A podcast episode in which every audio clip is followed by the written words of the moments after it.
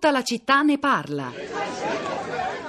Perché è un ossimoro lo sviluppo? Perché lo sviluppo, che un altro nome più o meno della, della, crescita, non è la crescita, c'è una diversità, si può dire le due parole crescita e sviluppo vengono dalla biologia evoluzionista, è definito bene da Darwin, gli dice gli organismi con il tempo diventano più grossi, più grandi, questo è la crescita. Ma al medesimo tempo si trasformano perché una seme non diventa una seme gigantesca, diventa un albero, un ombrio diventa un animale. E questo è lo sviluppo. Allora si vede che la definizione precisa dello sviluppo nella biologia, le, lo sviluppo è la trasformazione qualitativa di un fenomeno quantitativo che è la crescita.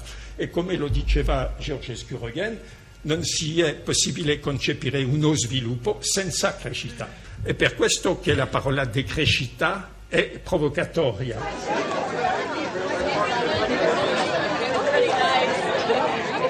Parola provocatoria utilizzata, evocata già stamani nel filo diretto di prima pagina, nella discussione tra Carlo Bonini e, e, gli ascoltatori, e riemersa in qualche modo, anche forse sotto traccia almeno, in questa puntata di Tutta la città ne parla. Quello che avete sentito era il sociologo, grande intellettuale francese Serge Latouche, che è un po' il padre teorico di questa idea. Per alcuni anni molto popolare, oggi forse potremmo registrarne un po' dico così, a naso, un calo di popolarità, forse complice anche i tanti anni di crisi economica che ci siamo lasciati alle spalle e di perdita di crescita per ragioni non volute e non deliberate. Il suo intervento era in una conferenza di un paio d'anni fa, credo organizzata proprio dal Movimento 5 Stelle. Ovviamente il grande tema è la compatibilità di eh, benessere economico e questa categoria interessante, intellettualmente molto provocatoria. Allora, Rosa Polacco, quali le reazioni sui social network a questo percorso che abbiamo fatto oggi tra mondo delle imprese e prospettive di sviluppo per l'economia italiana? Ciao Pietro, buongiorno, buongiorno a tutti. Allora, comincio questa mattina subito con i commenti che sono arrivati sul nostro profilo Facebook della città di Radio 3, dove ci sono come contraltare alla, alla, alla puntata, ci sono le esperienze e le competenze eh, in rete, online, insomma, sui, sui, social e sui nostri profili che eh, eh, commentano e si accostano a quello che invece viene detto dagli ospiti in onda.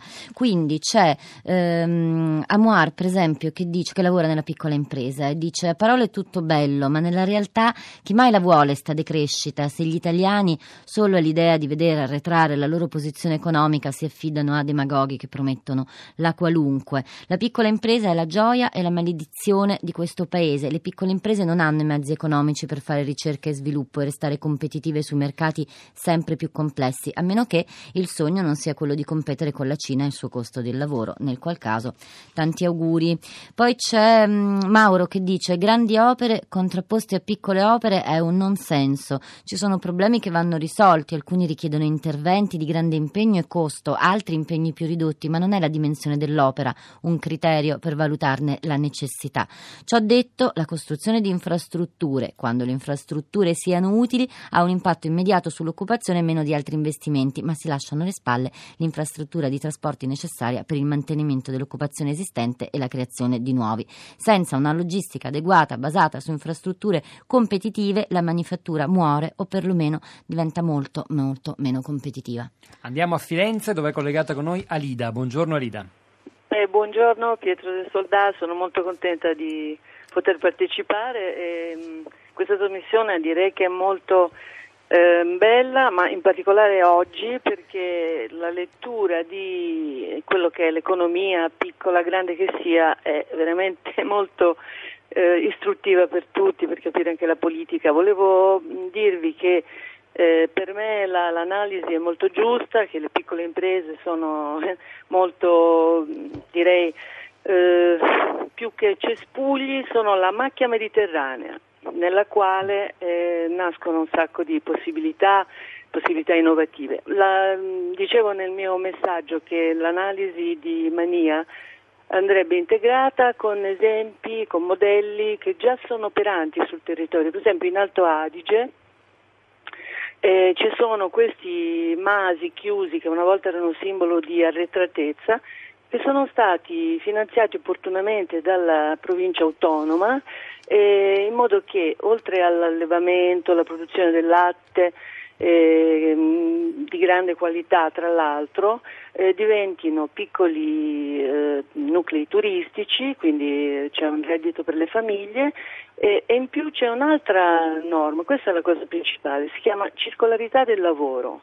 Siccome la provincia autonoma ha finanziato tantissimo nelle scuole professionali in modo che i ragazzi abbiano subito un reddito, poi però se nella loro vita lavorativa vogliono cambiare, possono farlo a spese della regione che finanzia, finanzia la formazione per passare a un altro tipo di lavoro.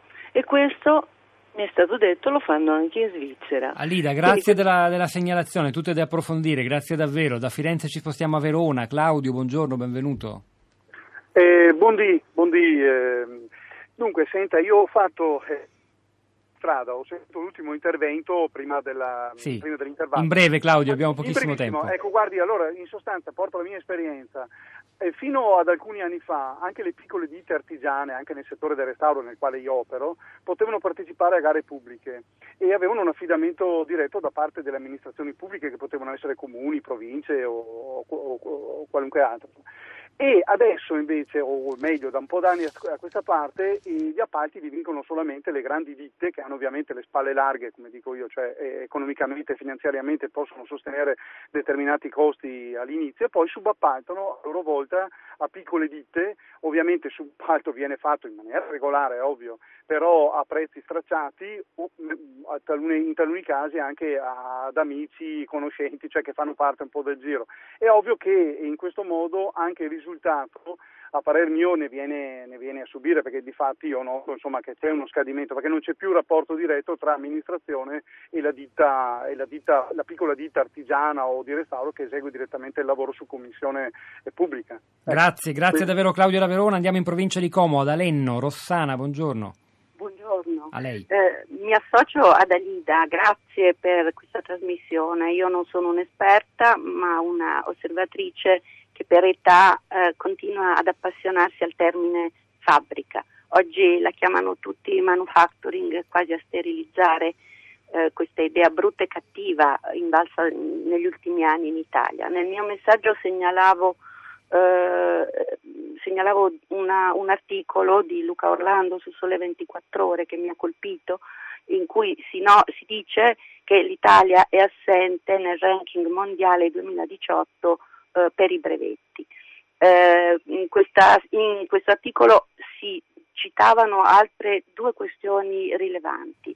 In Italia il 70% delle domande annuali di brevetto è legato alle grandi aziende, le PMI brevettano il 24%, la parte restante c'è pochissimo. Rossana, io la ringrazio per la segnalazione. Rinviamo all'università alla... e alla ricerca pubblica. Rinviamo... Archiviamo, mi scusi, eh, la parola PMI e puntiamo l'accento sulle medie imprese che Rossana, grazie. Andiamo, rinviamo alla lettura dell'articolo di Luca Orlando su Sole 24 Ore. Grazie davvero, Rosa.